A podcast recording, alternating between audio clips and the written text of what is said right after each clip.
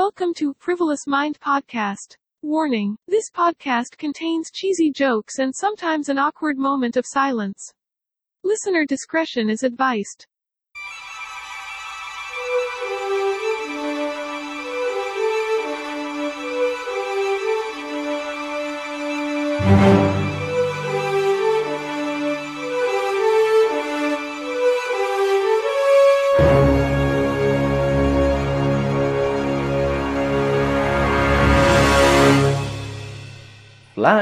To the moon, let me sing among the stars. Ya, dibuka dengan sebuah lagu. Kenapa dengan sebuah lagu? Karena ada quotes yang mengatakan begini, ketika lu jatuh cinta, semua lagu itu pasti masuk buat lo. Semua lagu itu pasti relate. Nah, ngomong-ngomong tentang cinta, karena bahasan ini tentang cinta, juga selamat datang di episode kali ini yang akan membahas tentang cinta. Apa itu cinta? Dan by the way, juga selamat datang di episode terakhir gua ya karena gue mau pamit. Nggak ya? Tapi serius ini episode terakhir gue nanti akan gue jelaskan kenapa. Tapi bukan bener-bener terakhir gue akan rehat sebenarnya. Lanjut uh, bukan lanjut balik ke topiknya apa itu cinta? Nah uh, gimana ya? Kalau ngomongin cinta orang tuh banyak yang bilang cinta itu katanya menggelikan. Cinta itu uh, menggelikan dan apa ya bikin merinding merinding di sini kayak ya ujung-ujungnya geli juga sih. Tapi menurut gua kalau misalnya ngomongin hal-hal yang romantis itu menurut lu menggelikan uh, subjektif juga. Karena batas menggelikan pun subjektif. Nggak ada bener batas yang absolut di mana menggelikan di mana enggak. Dan ya orang-orang kan punya uh, cara dia menjalani hubungan cinta dia dengan orang lain kan. Ada yang emang suka dengan hal-hal yang romantis, ada yang emang cuek banget. Dan gue juga sering nggak kesal juga sih dengarnya. Gue cuman cukup menggelitik aja ke gue kalau ada yang bilang katanya orang yang masih sangat romantis itu adalah orang yang tidak dewasa dan sedangkan orang yang cuek adalah orang yang dewasa. Well, kalau dari gue sendiri emang gue orang yang gampang geli dengan hal-hal yang romantis kayak gitu ya.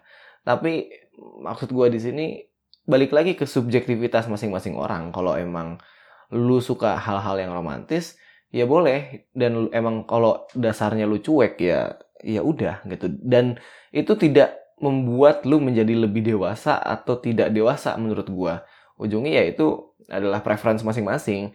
Dan kalau menurut gua kedewasaan itu sendiri lebih bukan gimana lu menjalankan cinta lu, ya walaupun iya menjalankan cintanya tapi di sini bukan ke hal romantisnya ya. Tapi gimana lu menyelesaikan semua permasalahan di hidup lu termasuk cinta itu sendiri dengan logis. Ya atau seenggaknya bisa mengesampingkan gejolak emosi lu gitu loh. Ibaratnya mungkin kalau orang dewasa itu kalau marah atau lagi kesel atau mungkin dia lagi jatuh cinta atau dia lagi apa dia bisa mengesampingkan perasaannya itu terhadap hal-hal yang oh gimana sih gue menyelesaikan sesuatu ini dengan rasional? Benefitsnya buat gue ke depan tuh apa dan kerugiannya apa? Dan dan mengesap, tetap mengesampingkan perasaan emosionalnya itu. Itu sih menurut gue yang dewasa ya.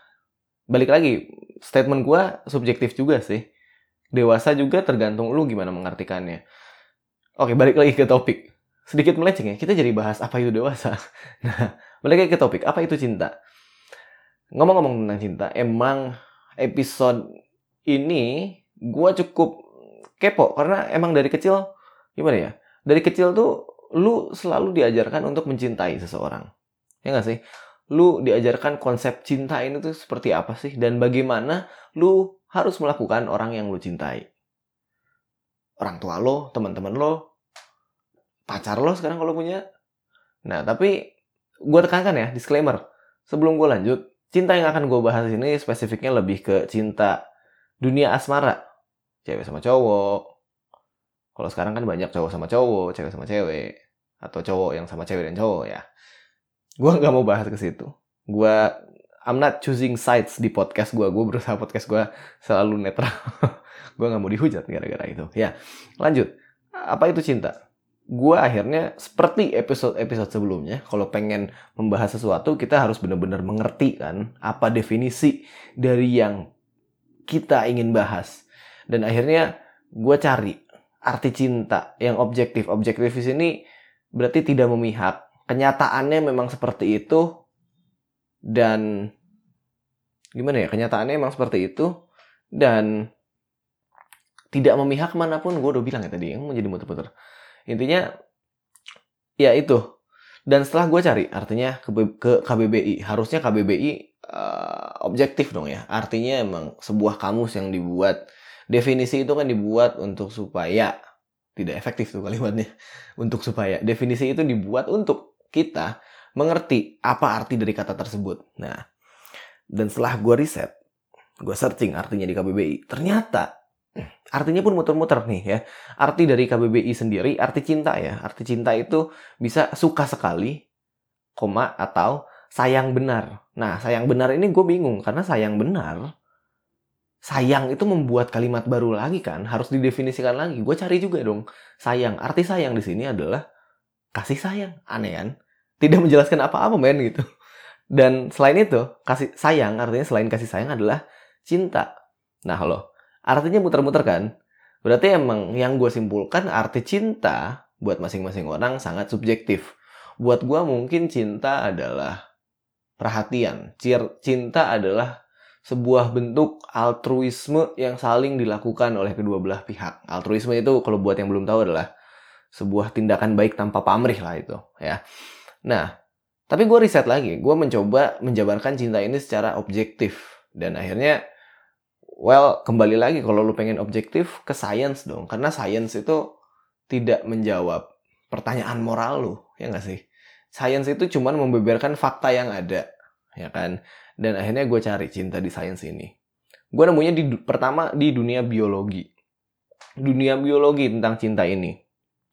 Sebenarnya kenyataannya pahit sih. Kalau setelah gue baca segala macam dan ternyata kenyataannya emang pahit. Simpelnya di dunia biologi kita sebagai makhluk hidup sebagai spesies yang ada di muka bumi ini sebagai Homo sapiens sebenarnya hanya menjalankan insting kita untuk bertahan hidup dan cinta ini bisa dikorelasiin sebagai salah satu bentuk insting kita bertahan hidup. Bertahan hidup di sini berarti ujung-ujungnya saat lo mencintai seseorang, ujung-ujungnya pengen nikah kan. Nikah dan melanjutkan keturunan. Insting bertahan hidup dan juga untuk menjauhkan diri dari bahaya dan rasa aman. Mungkin ya ilusinya manusia merasakan kalau lu sedang bersama orang yang lu cintai, lu ada di titik salah satu titik yang lu paling aman dalam hidup lu. Bisa juga diartikan seperti itu. Nah, kenapa gue bisa menyimpulkan ke situ masuk juga masuk di biologinya di bagian otak kita. Nah, di bagian otak kita itu ada namanya amigdala. Itu adalah yang mendeteksi bahaya, bagian otak kita yang mendeteksi bahaya. Itu otaknya kalau lu pengen searching atau lu males searching, ini gue jelasin otaknya itu ada di tengah-tengah.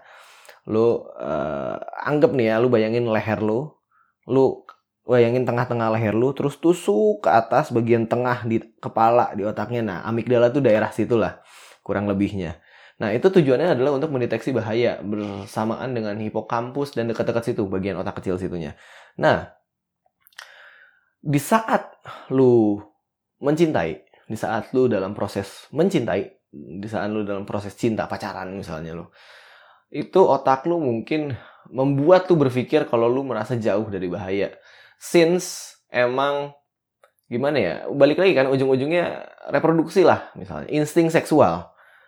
Lu mencintai berarti lu dekat dengan insting seksual lu, lu de dekat dengan pemuasan insting seksual lu. Akhirnya lu merasa aman, kurang lebih gitu. Karena uh, kenapa gue bilang insting seksual itu lu merasa aman? Karena gini ya, gue sih nangkapnya karena insting seksual merasa aman di dalam insting seksual ini pasti ada proses reproduksi dong. Proses reproduksi adalah secara kasarnya proses melanjutkan kehidupan.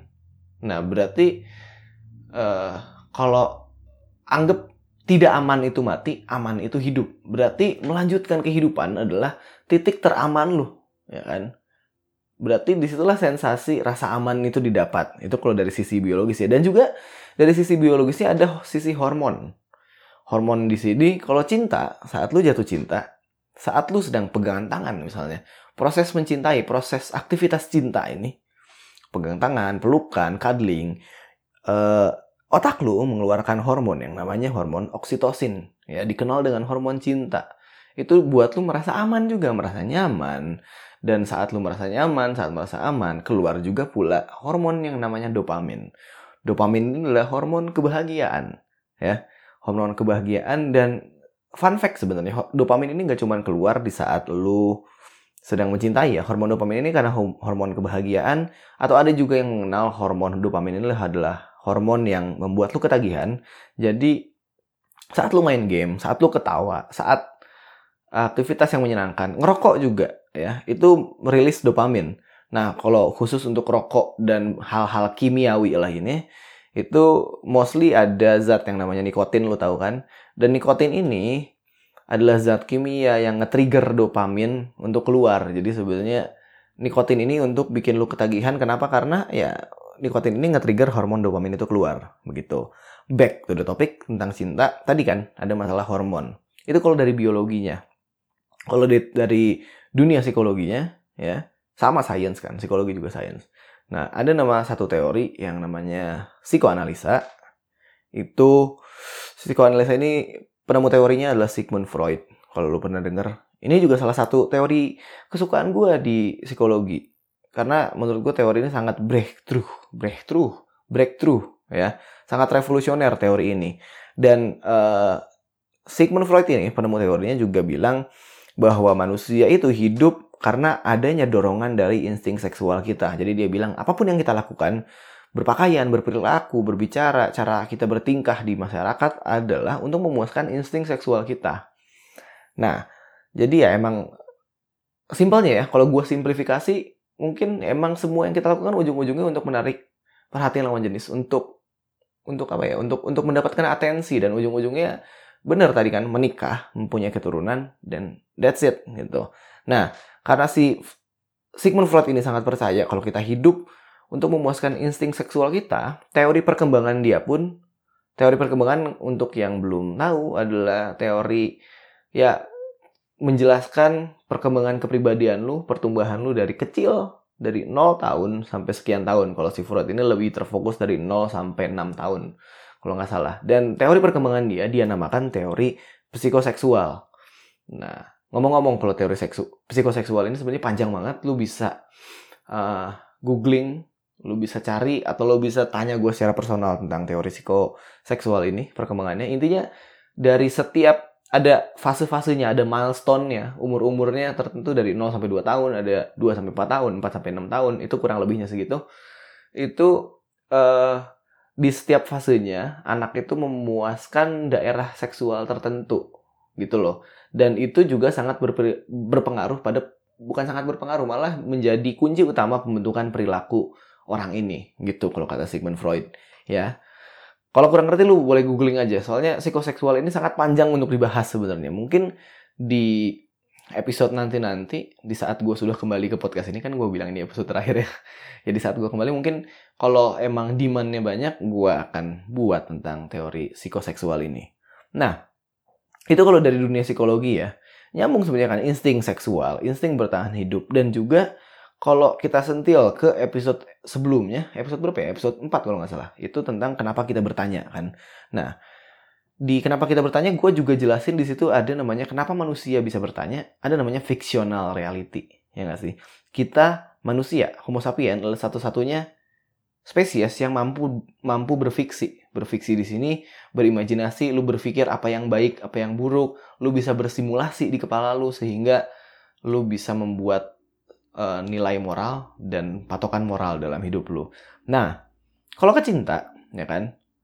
Pertama emang dari fictional reality ini misalnya kita bersimulasi gimana caranya kita merasa aman tapi tetap tidak mengganggu kehidupan lainnya atau kita uh, ya intinya bisa berkorelasi bukan korelasi apa ya bekerja sama dengan sesama manusia lain akhirnya terbentuk nilai moral kan nah mungkin gue bisa simpulkan dari adanya fictional reality ini cinta itu adalah insting seks yang dimoralkan. Nah, begitu. Karena adanya moral ini terlahirlah budaya, moral ini juga menciptakan konsep cinta ini kan. Jadi dari nilai moral ini dibentuklah si konsep cinta ini di masing-masing budaya beda-beda kan. Kalau cinta ke orang tuh misalnya di budaya Indonesia deh. Lu harus yang mayoritas ya, mayoritas di Indonesia kan kalau pengen pacaran tuh ada PDKT-nya dulu, chattingan dulu kalau sekarang Kalau dulu mungkin surat-suratan, telepon-teleponan, dan pada akhirnya misalnya lu sering jalan sama orang ini, dan akhirnya di satu titik lu nembak orang ini. Pacaran adalah fase sebelum nikah kalau di sini kan. Dan banyak fasenya kan kalau di Indonesia ada PDKT dulu, ada pacaran, tunangan, dan nikah gitu. Itu kan sebenarnya semuanya tuh produk budaya, ya kan? Semuanya adalah yang dibentuk oleh budaya dan tiap budaya pun uh, melakukan aktivitas cintanya berbeda-beda. Kalau di sini gitu. Kalau di budaya Timur Tengah, di Arab misalnya kan ada dikenalnya ta'aruf. Mereka nggak kenal pacaran kan. Budayanya itu menolak untuk berpacaran. Dan akhirnya ya ta'aruf kalau mereka namanya kan akhirnya sampai mereka nikah. Kalau di budaya barat misalnya, di Amerika contohnya, mereka tidak meng uh, bukan tidak mengenal, tapi pernikahan menurut mereka adalah sesuatu yang penting gak penting. Kadang-kadang banyak yang gak menikah punya anak tinggal satu rumah gitu loh. Yang penting adalah gimana cara mereka saling menjaga satu sama lain. Itu kan semuanya budaya. Kalau lu bilang mana yang paling benar dan mana yang paling buruk, itu semuanya subjektif ya kan. Kalau lu menganut budaya barat, lu mungkin akan bilang yang budaya timur itu aneh. Dan kalau lu menganut yang budaya timur, lu akan bilang yang budaya barat itu sangat apa ya? tidak bermoral, sangat kok mereka melakukan hubungan seksual segampang itu gitu itu sebenarnya kalau dile baik buruknya kalau terlepas dari budaya apa yang budaya dan moral apa yang lu tekunkan atau yang lu perdalam terlepas dari itu lu ngelihat dari sisi luar budaya lu ngelihat budaya itu secara keseluruhan kan sebenarnya tidak ada yang baik dan tidak ada yang salah. Tidak ada yang benar tidak ada yang salah. Semuanya cuma masalah nilai moral yang ditanam di individu masing-masing di individu itu masing-masing aja kan. Nah, itu yang menarik buat gue. Jadi, kalau disimpulkan dari semuanya, cinta itu sebenarnya kan insting seksual yang dimoralkan. Dan konsep, konsep, terus tata cara, norma, moral tentang cinta ini berarti ujung-ujungnya cuman ilusi. Bisa dibilang gitu sih, cinta itu cuman ilusi, ya kan? Adalah topeng, topeng dari insting seksual kita. Bisa dibilang cinta itu uh, kejamnya seperti itu ya dan ya lu pengen accept tentang fakta ini boleh, pengen tidak accept juga terserah. Itu keputusan lo. Tetap jalankan apa yang lu mau sebenarnya kan. Balik lagi ke episode gua sebelumnya. Dan kalau lu nggak setuju dari fakta yang gua beberkan, boleh diskusi sama gua. Gua akan ngasih tahu nih, ini gua dapat dari buku ini, ini gua dari dapat dari buku ini. Jadi mungkin kesimpulan yang tadi gue ambil itu datang dari subjektivitas gue, tapi fakta-fakta yang gue kasih ke lu ada sumbernya dan lu boleh minta dari uh, dari gue kalau misalnya lu merasa kurang serak dengan fakta yang gue beberkan. Karena mungkin uh, topik kali ini bahasnya tentang cinta, mungkin dari judulnya ringan kayak ngebahas cinta, cinta doang. Tapi ternyata fakta yang gue kasih mungkin agak sensitif nih, kalau menurut gue ya.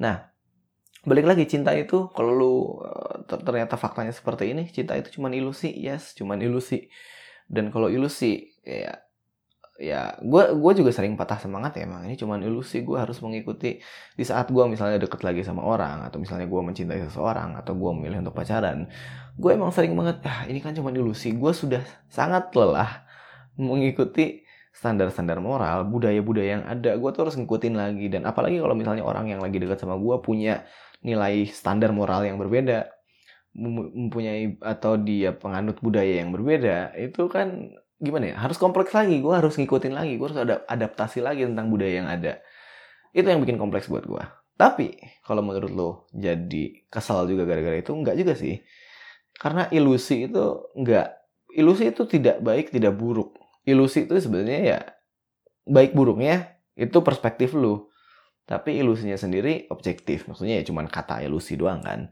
Sisanya yang lu dapat perspektif lu masing-masing pengen menilainya seperti apa gitu. Nah, uh, dan emang kalau nanya gimana sih cara enjoynya ilusi? Lah film tuh ilusi kan. Lu yang suka nonton Avengers itu ilusi kan. Aladdin tuh ilusi kan.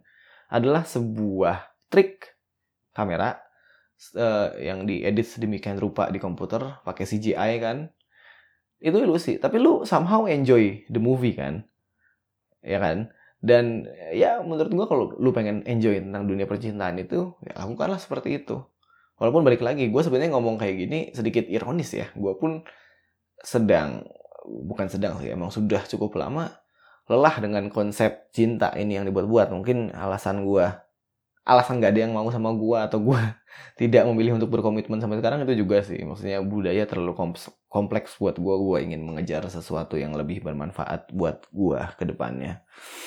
Ya intinya itu.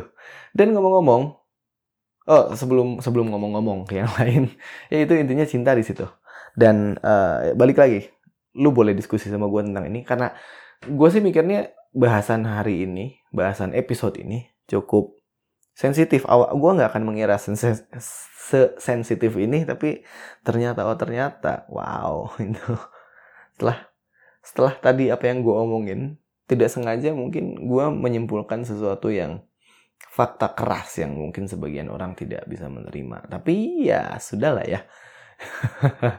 ya oke. Okay. By the way itu tadi kesimpulan dari apa itu cinta hari ini. Cinta ya intinya cinta hanya ilusi tapi hanya nikmati saja ilusinya gue ngomong, ngomong gitu ir ironis banget sih. ya dan by the way ini adalah episode terakhir seperti yang gue bilang. Tapi episode terakhirnya di sini adalah episode terakhir season 1. Nah, soalnya gimana ya? Banyak banyak gue pengen melakukan banyak perubahan gue di episode di season 1 ini merasa banyak kurang puas. Ya, sebenarnya nanti gue akan bikin episode bonus, tapi nggak tahu akan launch nggak ya episode bonusnya. Mungkin launch barengan sama uh, episode ini mungkin tidak kita lihat saja. Well, ya cukup sekian dari episode terakhir di apa eh di Frivolous Mind podcast ini apa itu cinta. Semoga lu bisa mendapatkan manfaat, mendapatkan informasi yang jelas, mendapatkan insight terhadap hidup ini. Terima kasih banyak yang sudah mendengarkan dan ya Mind Podcast sampai ketemu di season 2 nanti teman-teman semua dan bye-bye.